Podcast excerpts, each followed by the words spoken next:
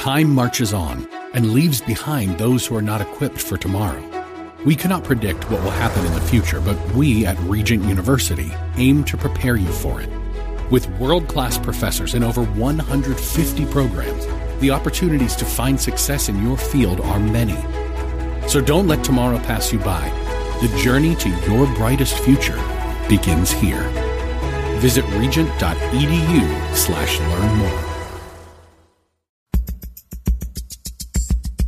And now back to Lifeline with Craig Roberts.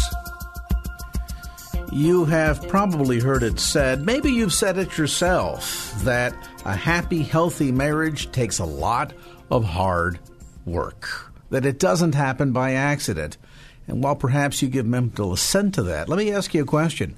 When's the last time you invested some time in your marriage? Oh, I don't mean just a date night or spending an extra 10 minutes with your spouse talking about the events of the day, but I mean really spending some quality time together, opening God's Word, and hearing from others that have had experiences in the marriage relationship and can bring some insights to help take your marriage to the next level. Well, if it's been a while, then let me invite you to a very special marriage event coming up Friday, May the 17th at Redwood Chapel in Castro Valley. And here to tell about it is the lead pastor at Redwood Chapel, Pastor Jeff Miller. Pastor Miller, always great to have you on the show. Thank you, Craig. Good to be with you. This is a special opportunity, as I mentioned, coming up Friday, May the 17th, for folks that really, whether they're newlyweds or have been married for 50 years, to kind of spend a little time in a great, fun environment to kind of fine-tune their marriage. Tell us more about this. Absolutely. We, as a church, have really tried to make a commitment to building up families. In fact, our mission statement as a church is that we want to bring the light and light of the gospel into our community by building up strong families and gospel communities with strategic partnerships and ridiculous generosity. And one of the ways that we want to help build up those strong families is by hosting this marriage conference and making it accessible for people to get to a place where they can get great quality training without having to have all the hurdles of going away to a conference or paying a lot of money to go to a particular hotel venue, but rather just being able to come right to our church campus here in Castro Valley and participate in this great live stream event. It's going to be a great night. And sometimes you want to have that 3-4 day getaway. Sometimes you just want to say, hey, let's cut loose on a Friday night, do a little bit of fine-tuning. It's close, it's not expensive, and yet there's going to be a lot of great information packed into a few short hours. Tell us about some of the keynote speakers, a few names of which no doubt listeners will recognize. Oh, absolutely. So the main speakers who are associated with this event are Francis and Lisa Chan. And Francis Chan and his wife have written a book that's been very helpful for many people, having to do with marriage and the way that marriage it can be challenging. It talks about you and I together for all of eternity and what it looks like to have a marriage that's glorifying to God. And so Francis and Lisa will be two of the keynote speakers. In addition, Les and Leslie Parrott will be there helping to guide people through some of the communication challenges that are associated with just relationships in general, but are acutely associated with marriage in many situations. And Les and Leslie have written a number of different books, including How to Save My Marriage Even Before It Starts, and for premarital couples and those kind of things. And then, of course, it's good to have some levity, and so there's a comedian who's involved as well by the name of Michael Jr., and those five are kind of the headline main connecting speakers during this 3-hour event. Let me mention, of course, many listeners to my program are familiar with Francis Chan. He's been a guest on the show several times.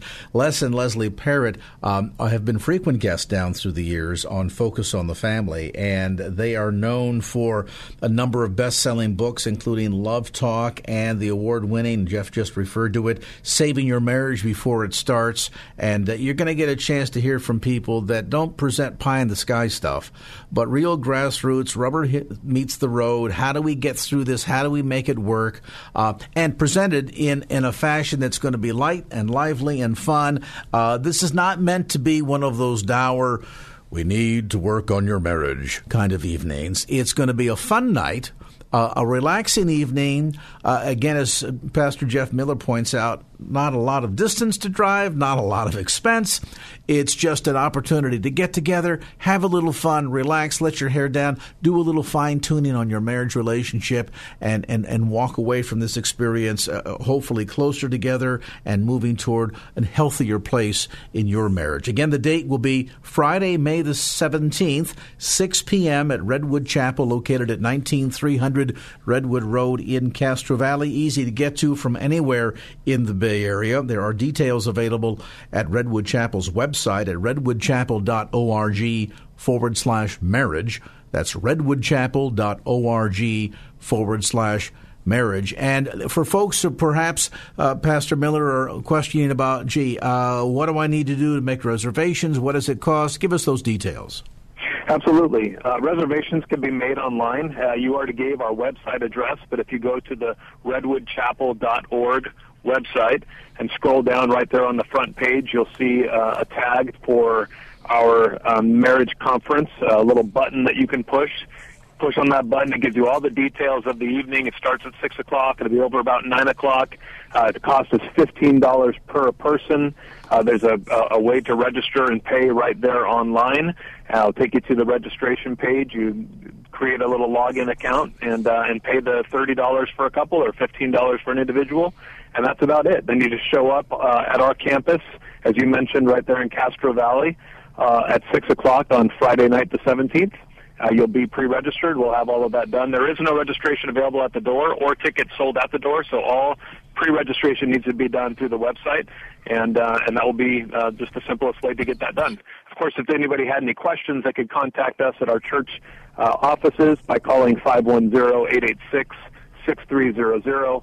And we'd be happy to help you with any questions that you have. And I'm glad you underscored that, because some people listening heard, $50? Wow, that's no, 15, 1-5. Now, if you take your spouse out for a little Mickey D's and a movie, you know it's going to be a lot more than $30, right? Am I telling the truth? Absolutely. What a great way to spend an evening, $15 per person, $30 a couple, and talk about great quality speakers. Francis and Lisa Chan, Les and Leslie Parrott, and comedian Michael Jr. It'll be a fun, well-rounded evening. Great way to give the marriage a little tune-up. Friday, May 17th, 6 p.m. That's Friday, May 17th, 6 o'clock at Redwood Chapel in Castro Valley at 19300 Redwood Road. And to get more information and to register online, again, as Pastor Jeff Miller mentioned, there are no tickets available at the door, so you need to register in advance. Don't delay. Do it today. In fact, what are you doing right now? You can stop, pull over, right?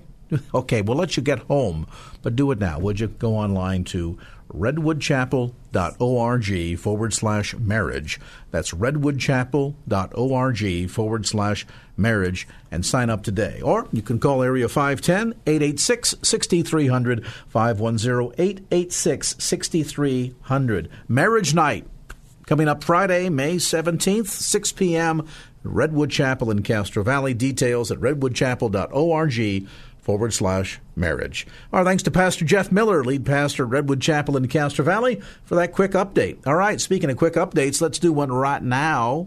6:16, we got the latest for you from the KFAX Traffic Center.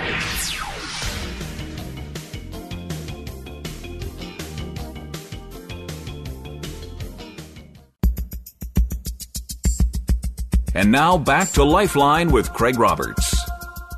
We're going to spend some time in this portion of the program talking about power.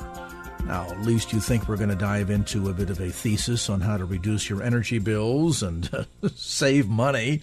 No, not quite that kind of power, but power nevertheless. A topic that while most of us don't spend a lot of time thinking about in a direct fashion, we nevertheless are engaged in it. Some of us exercise it. Others have a thirst or a yearning for it.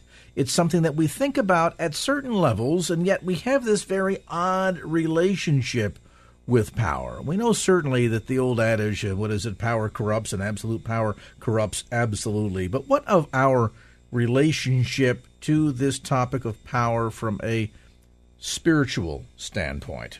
My next guest tonight has taken some time to dive deeper into this very equation, and he details his findings and really kind of pulling back, so to speak, the layers of the onion to help us better understand our relationship to power inside the pages of Playing God, Redeeming the Gift of Power. It is written by author, executive editor of Christianity Today, Andy Crouch. And Andy, thanks so much for being on the program with us.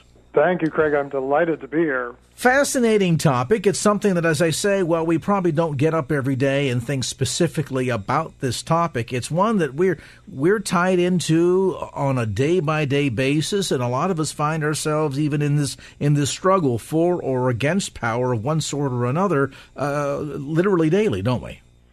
It's part of being a human being, I think. It's actually part of being any living creature has some kind of power, because power, in the most basic sense, is just the ability to make a difference in the world, to make some kind of change in the world. And if you're alive, you're doing that one way or another. But as human beings, we have much more complex kinds of power than other creatures do, other parts of creation do. And that's ultimately because we're made in the image of God in a way that other creatures aren't. And I think that's why every human being, you mentioned a yearning for power. Every human being kind of wants room to make something of value and worth. But then also this has become very distorted by our own sin and the ways that we've distanced ourselves from God. Indeed, we see laid out literally from the Garden of Eden the capacity of power to either do good or do evil, and then it seems as if it's been a history-long, lifelong struggle for mankind in trying to deal with, well, what exactly is our relationship to power? What do we do with it? Why do we yearn for it? How do we corrupt it? How do we drive it in the right direction so that it can, in fact, do more good than it does evil? You know, when you lay it out like that, you realize, in a way, the whole story of Scripture is a story about power. It's about the original power that human beings were meant to have. They're made in the image of God. They're the climax of creation in Genesis 1. And they're given dominion. You know, that's a power word over the whole creation. These very frail, vulnerable creatures, just like you and me, are told that they're to have dominion over the fish of the sea and the birds of the air and, you know, all this stuff that pre-technological humanity couldn't directly control. And yet they're given this vision that they're there to represent the Creator in the midst of creation. But then something goes very wrong, and I think you'd sum it up by saying they try to declare independence from God. They try to separate themselves from God and use their power for themselves. And the power that we were meant to have, which was meant to be for the flourishing of the whole world, ends up being kind of turned in on our own benefit, our own self-protection. And then the question becomes, how is God going to intervene to set this story right? And that, in many ways, is the story of the rest of the Bible. And it really is amazing, as you point out. I mean, literally, in the opening chapter of Genesis, we see the first action of God, a display of His power, as He engages in His creative power to bring about planet Earth. Then we see later on, once mankind is about the scene, first an account of the power struggle between Lucifer and God Himself, and then later on, man's power struggle as we engage in this battle in the Garden of Eden. And it seems as if this issue of kind of a power struggle with God or against God has kind of been a component from day one, hasn't it? Absolutely. And this was actually true even in the world where the Book of Genesis was first written down, because the other creation stories that were told by the gods of Babylon, or the religion of Babylon, all said that the world began with a conflict. They were all conflict stories. The amazing thing about Genesis 1 is it doesn't begin with conflict. The conflict comes in later, and the root conviction of Genesis 1 is that when God uses His creative power, it brings only abundance. It's not kind of a zero-sum game where if I win, you lose, or if you win, I lose. Instead, you get more and more flourishing.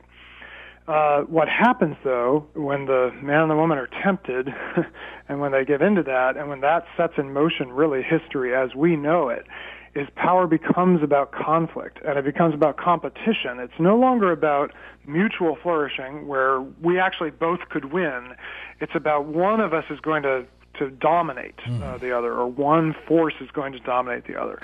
And we start to believe that that's the realest form of power, that the most real power is the power that can make you do something you don't want to do, rather than the power that can call into being a world or new kinds of creativity, new kinds of culture that actually benefits everyone. So what's fascinating about this, then, is we really get pulled into this topic, Andy, of power in relationship to whether it's being used for benevolent purposes or, on the other hand, malevolent purposes, that impacts every relationship that we have. I mean, certainly with God, I mean, sin is what better description of the power struggle that exists between mankind and God than to see sin and how that power fight's going on. And not just, though, on the vertical plane, but even on the horizontal plane in our relationships. Yeah. I mean, think of the young teenager who's rebelling against his parents, and all of a sudden there's this power struggle that we see that's being displayed there. Even the friction between husband and wife and relationships at that level oftentimes are demonstrative of this fight over power. They really are about power, and I think that's because in many ways it's the most fundamental thing we're given to work with as human beings, either for good or for bad. And so you do find it in every relationship, actually, every workplace, every church, every family, and most of us, realistically, the place where most of us have the most power is in our family relationships, especially if we're parents. But even as those of us who are parents know, children have tremendous power in their relationship with their parents. Mm-hmm. And of course, that's why so much of the Bible story is the story of families that either get it somewhat right, never entirely right, and sometimes get it terribly wrong. And, you know, again, we often think, you know, when we think of power, I think we often think of, you know, politics or perhaps military power, and those are very real. But when I started to dive into this issue, I realized actually all of us confront these issues every single day. I confront it in my own home, not just when I'm out doing allegedly powerful things, but even in choosing how I relate to my wife and my children, my neighbors. It happens at every scale of human society. Well, even deeper than that, perhaps, Andy, is that the power struggle that goes on internally. I mean, look, for example, Paul talked about, you know, wow. Spirit is willing, but the flesh is weak. I know to do good, and yet I do it not. Daily I have to die unto the flesh. Don't we see demonstrated there, in that sense, an internal power struggle going on? Do we yield to God? Do we yield to the devil? Who's going to kind of get control here? I think that's an amazing observation. And what it always, I think, for many people, the real question in life is not actually, does God exist? I think most people know God exists. And Paul says even those who don't believe that sort of suppress the truth. They still know the truth. But the real question is God good? And especially, if I serve God, well, does that mean I have to give up things I want? Does that mean I have to give up what's good? And the root of every abuse of power is the idea that we can't both get something good. Either I and God, God can't get what's, you know, good for God and good for me, or you and I, if we get locked in a power struggle, we start to believe either I win or you win. And when that enters into our relationship with God, we've basically believed the very thing the serpent says in Genesis 3, which is God's actually jealous of his power, and he doesn't want you to have all of it, so you better eat that fruit so that you'll have what God doesn't want you to have. And that's the fundamental lie, that God wants you to have something that would actually be good for you, but that God doesn't want you to have. And that's such an amazing point that you make there, because there is an aspect of this power that we define in the flesh. And I mean, we just bring up the topic. We think of power. It's the energy to drive, to do something, to accomplish something. And we often think that, well, the greatest display of power is when we're flexing our muscles to use power, failing perhaps to recognize that it's somehow there's another aspect that can show how powerful we can be that in the flesh might seem to be weak, but in the spiritual realm is in fact very powerful. We'll talk a bit about that, too, as we continue our conversation today.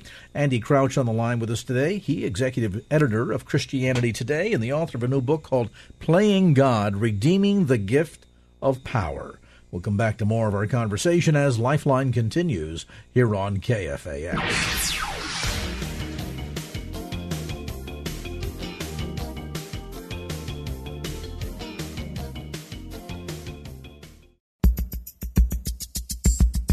And now back to Lifeline with Craig Roberts.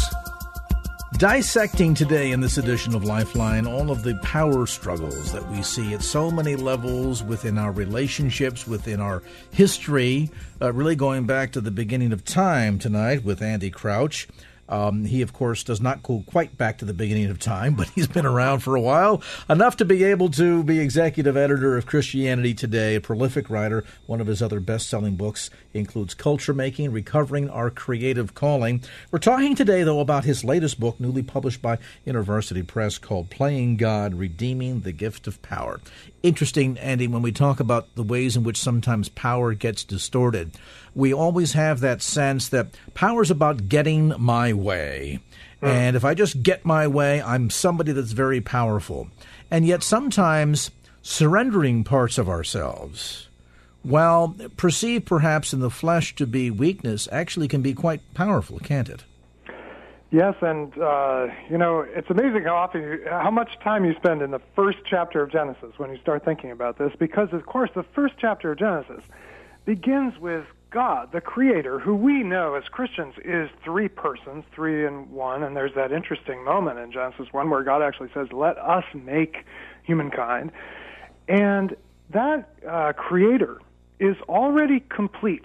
He has his way, if you want to put it that way, already, without making the world.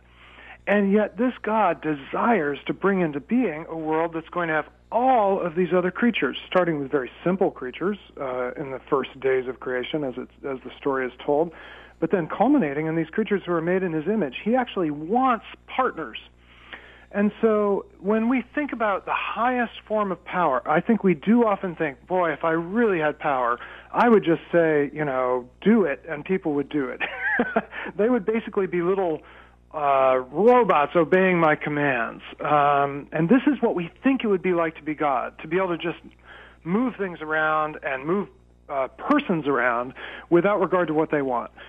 But it seems like the deeper form of power is actually to call into being other persons who can actually collaborate with you, because that's what God essentially invites these creatures made in his image to do, to be his representatives in the midst of creation. So, you know, we really have to get away from this idea that the realist form of power is control or command, and realize that actually the realist form of power is creation and collaboration. That's when you have the most powers, when other people actually take up their own creative abilities. And that understanding, that perspective is critically important, isn't it? Because if we're going to redeem power, then there has to be something worthy of being redemptive there. And so often, as I say, I think, Andy, a lot of us mistake power for meaning that means you get to do whatever you want to do in order to other people around to do your bidding, which, as we're learning, is absolutely not the case at all. So then at the end of the day, it's understanding that perspective that allows us to see the good of power and how this can be then redeemed for God's purposes. That was one of the big breakthroughs for me, was when I realized we often talk about power as if it's the same thing as dominance or domination. And actually that domination is a very weak form of power. If all I have over you is the ability to make you do things that you don't want to do, I actually have very little real power. And it's interesting you mentioned that. I remember thinking back to a lot of the media reports, for example, over Ariel Castro. This is that guy there in Cleveland that kidnapped Amanda Berry and wow, two other girls. And you would read the story on the surface and see the way in which he held these girls in the basement of this house with wire ties around their wrists and chains and everything else. And you think, well, there's demonstrative of this guy being so powerful, wielding all this power over these girls. And yet the deeper you get into the psyche and the story, you begin to realize, no, this guy's not powerful at all. In fact, he's pretty powerless. Yes. And you know, Paul will use the language of imprisoned or slave. You know, a slave, especially in the ancient world, was someone who had absolutely no power of their own, completely dependent on their master. And Paul says if we really gave into that idea of domination, if we got what we think we want, which Ariel Castro did kind of get for a time, what he thought he wanted, the ability to dominate, we actually become slaves of sin. We don't end up being masters. And that's why the serpent's promise in the garden is so appealing and so deceptive, because actually once the man and woman get what they want, what we want, to be like God without having to be in relationship with God, they actually find that they don't have what they wanted at all. And that's where domination leads. It actually, strangely enough, leads to the one who would be master ends up becoming completely mastered by it. Really, Satan is in the process of distorting power then from the very beginning and all the time. I mean, think, for example, about Jesus there during the 40 days in the wilderness and the number of times that he was tempted. And I always read those passages and thought to myself, Satan, you're an idiot. I mean, to begin with, you're going to say that you're going to offer very God himself here. If you just bow down and worship me, I'll give you all of the kingdoms of the earth and so on and so forth. And I always thought to myself, how can you give God what he already has? It's all his to begin with. He created it all. So how can you give him what he already has? Yes, but, you know, in a way, Jesus is the only human being who has heard those temptations and not at some level given in. Mm-hmm. Now, not all of us have heard the promise of every single kingdom, but all of us have that kind of twinge of an idea that we're made for more than we have. And that's true. We're made in the image of God. We're made for much more than we currently experience. But Satan insinuates this idea that there's a shortcut to it, that it involves domination, that it involves kind of cheating God of what God, only God can give. And Jesus is the only human being who's ever realized that's actually not, that bargain will not actually work out. It's actually a lie. And if he went through with it, he would find that Satan had mastered him. And instead, he came out of that temptation able to say no. Bring us back to this full circle of the issue of bringing power back into the balance. First, to understand that it needs to first and foremost be used for the capacity to do good. And we see, when we really mention this even from the very get-go, we see this in Scripture. The very first acts of God is the demonstration of creative power. Mm-hmm. Yeah, so I think one question to ask is, you know, with whatever power I have today, you know, you mentioned I have a title, I'm executive editor of a magazine called Christianity Today. Well, that's a position of power. So the question is, I think there's a couple questions. One is, who am I using that power for? And if the answer is I'm using it mostly for my own benefit, to increase my own notoriety or fame or my own wealth or, you know, any number of things, then I'm probably going to end up using other people for my ends. But it might be possible to use even, you know, positions like that actually for others' flourishing. And I think in the case of people who, say, own a business, so that it could be a small business, or have a position like I do where you are in charge of some people, you actually are given power not for your own flourishing, but for their flourishing. So one of the most important questions we can ask is, who is flourishing because I have power? And if the answer is me and mine, that isn't very much like the true God. But if the answer is the people who actually are under my care are flourishing, they're becoming more of what they're meant to be, they're expressing their own power, they're getting to do things they wouldn't have gotten to do otherwise, then I think we're on the path to a much better use of power. If you've just joined our conversation tonight, Andy Crouch is with us. He's the author of Playing God, Redeeming the Gift of Power. Now, when we come back after a quick timeout, we're going to go deeper into this topic, how we can go about utilizing the creative and benevolent power that God has given to all of us in order to use it for his glory, to go deeper in our relationships, not with just with God on the vertical plane, but with others on the horizontal plane as well, as Andy just referred to. We'll take a brief time out, come back to more of our conversation right after this.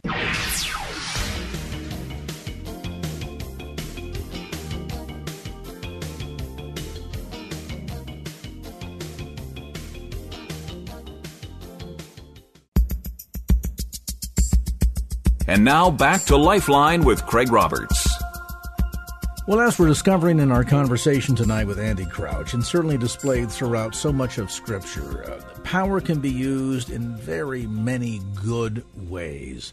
We think of creative power. We think of the power that has been given to us unto salvation through Christ's substitutionary work on the cross.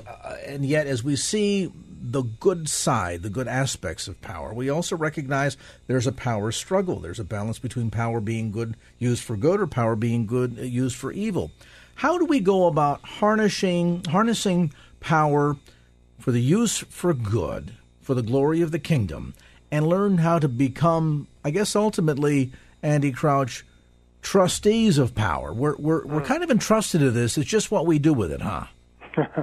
Yes, that's right. And, you know, the title of my book is Playing God, and we usually say that like it's a bad thing, and it is a really bad thing if you're not playing the true God. But really, the question is not whether you're playing God or not, it's which God are you playing. You're going to play some image. You're going to bear some image with your life. Your life will either reflect the image of a false God, the God of domination, the God who has to get his own way, or it will reflect the image of the true God, the God who, when things went so terribly wrong, was even willing to give up his own son to bear pain rather than inflict pain. So it really comes down to what you believe ultimate reality is about. And if you believe that the Christian gospel is true, it's going to change, I think, how you use the power you have and also who you use it for. You won't use it primarily for your own benefit, and you will use it, especially, it seems to me, for those who are the most vulnerable, the least and the last and the lost that Jesus talked about so many times.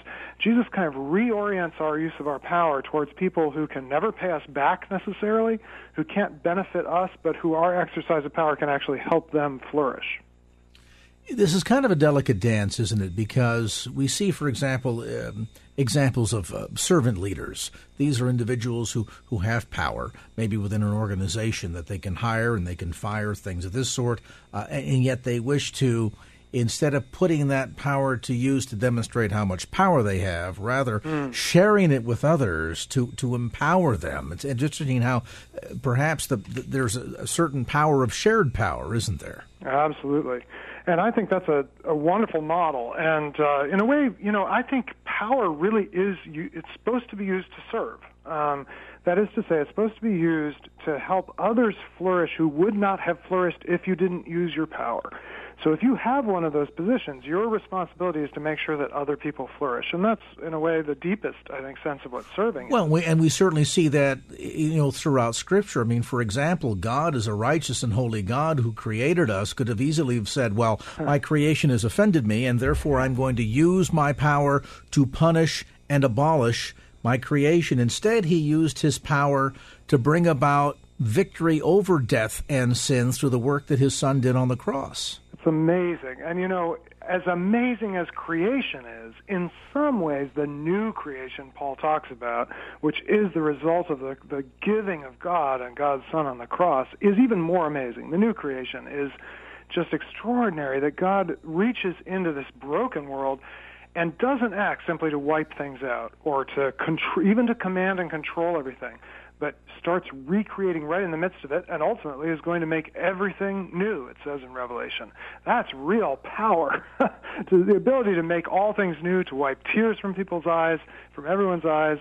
And we, of course, we only get a little taste of that in our own lives. We're only given a tiny measure of that, and any more than we have would overwhelm us. But I do think we have access to that kind of recreating power, as well as the sort of original creativity that was human beings' birthright as image bearers.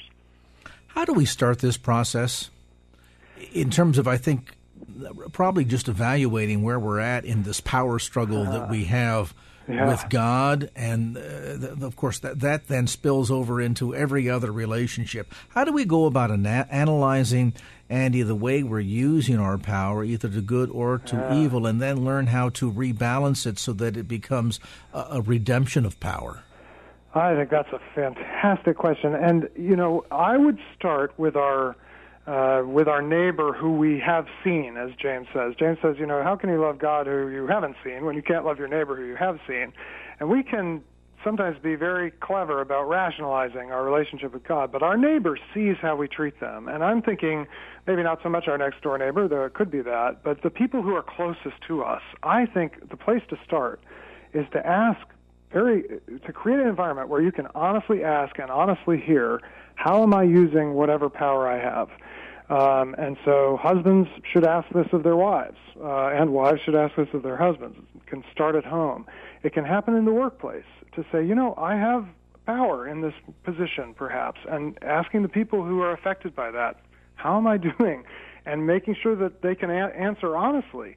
Now, that takes time, that takes building trust, but I think other people the other thing that happens, most of us don't think we have very much power, But when you ask other people, what are some of my gifts? What are areas where when I do this, it really creates things? They'll give you insight into the power you actually have, even if you don't have a title that seems like it has a lot of power or a position that seems like it has a lot of power. Now, let's talk then about relationship to bringing that power balance back in our relationship with God. So once we've started to hear from our neighbors how we're doing, I think there's a huge place for, what often the Christian tradition is called the spiritual disciplines, because the spiritual disciplines actually put us in a very powerless place. When I fast, or when I am silent, or when I pray alone, there's no one to impress. It's not something I'm very good at. I think the interesting thing about the spiritual disciplines, like fasting, is any human being, any healthy adult human being can do that. It's not hard to do, and yet it's impossible to do it well. When you seriously take up a discipline of fasting, you discover how accustomed you are to filling every little need with food, and you discover how much you need God. And so I think the spiritual disciplines are ways that sort of train us to realize how dependent we've become on our own sense of ourselves and our own sense of power. And they sort of lay us open before God, and it's amazing what you discover about yourself in prayer as you practice these disciplines. And at the end of the day, it's not that God wants to strip us of power. It's how we channel it, how we direct that, how we use that power. He wants us to have true power, and more, I think, than we ever really imagine. Paul, when he's trying to deal with the church in Corinth, and they're take each other to court, he says, look, don't you know we're going to judge angels? I mean, there's an immense amount of power that is waiting to be conferred on these redeemed image bearers that God wants to bring back into his creation, the way it was originally meant to be. So God, this is the great lie, is that God wants to take power away from us and keep us from having things we want, when in fact God has more for us than we could ever imagine. But it's a matter of becoming the kind of image bearers who can bear the weight of that and who can not be kind of corrupted by it. To whom much is given, much is expected. Yeah. And that really kind of brings us full circle on this topic tonight. I sure appreciate you diving into this, Andy, because it's one that I think, again, we look at all mankind and we see a power struggle going on. We look at history, we see a power struggle going on. We look at Scripture, we see a power struggle going on. We look at sin in our lives with God, and we see a power struggle going on. It's not that power is a bad thing. I mean, thank goodness for power. We wouldn't be on the radio right now if it wasn't for power. And yet if I walked up to one of the towers and decided to wrap my arms around it, I could also find out that the same power that's allowing our voices to get out all over the San Francisco Bay Area could strike me dead in the wrong fashion in a quick second. So it really comes down to our relationship with power and what we do with it. Exactly. And the good news is God is at work in all this. And that very thing that can electrocute, and in a way did electrocute his son, right? His son suffered the worst that human power can do. That God can even overcome that and has something amazing on the other side of it that really brings blessing to the world. And that's what I think the hope that we can have as we realize that power is everywhere, but God's power to redeem and recreate and restore is everywhere as well. You might initially hear the topic and say, well, this is a good book. I'm going to get a copy from my boss. Or I have a husband or a wife or whomever that seems to be on a power trip. But really, all of us struggle at one level or another with power, trying to redefine what our relationship with power is, and then to learn that this is not something that should be shunned per se, that in fact it's a gift from God. How do we, though, redeem it for his purposes? You'll find some great insights inside the pages of Andy Crouch's new book called simply Playing God, Redeeming the Gift of Power. The new book, again, published by InterVarsity Press. You'll find it at bookstores throughout the Bay Area, as well as all the usual suspects, Amazon.com, etc. Andy Crouch, thanks so much for being with us. Great book, great conversation. There's Andy Crouch, executive editor of Christianity Today, author of the new book, Playing God, Redeeming the Gift of Power. Well, that's going to do it for this edition of Lifeline. Thanks so much for being with us. And if there was anything you heard on today's show that you'd like to hear again or share with a friend, Grab a copy of the Lifeline podcast. Simply log on to KFAX.com. That's KFAX.com for the Lifeline podcast. Our producer is Wanda Sanchez. I'm Craig Roberts. Till next time round, remember, just don't keep the faith. Get out there and share it, and make it a great evening. So long. Opinions expressed in the preceding program do not necessarily represent the views of the ownership, staff, or management of KFAX. Copyright Salem Communications, all rights reserved.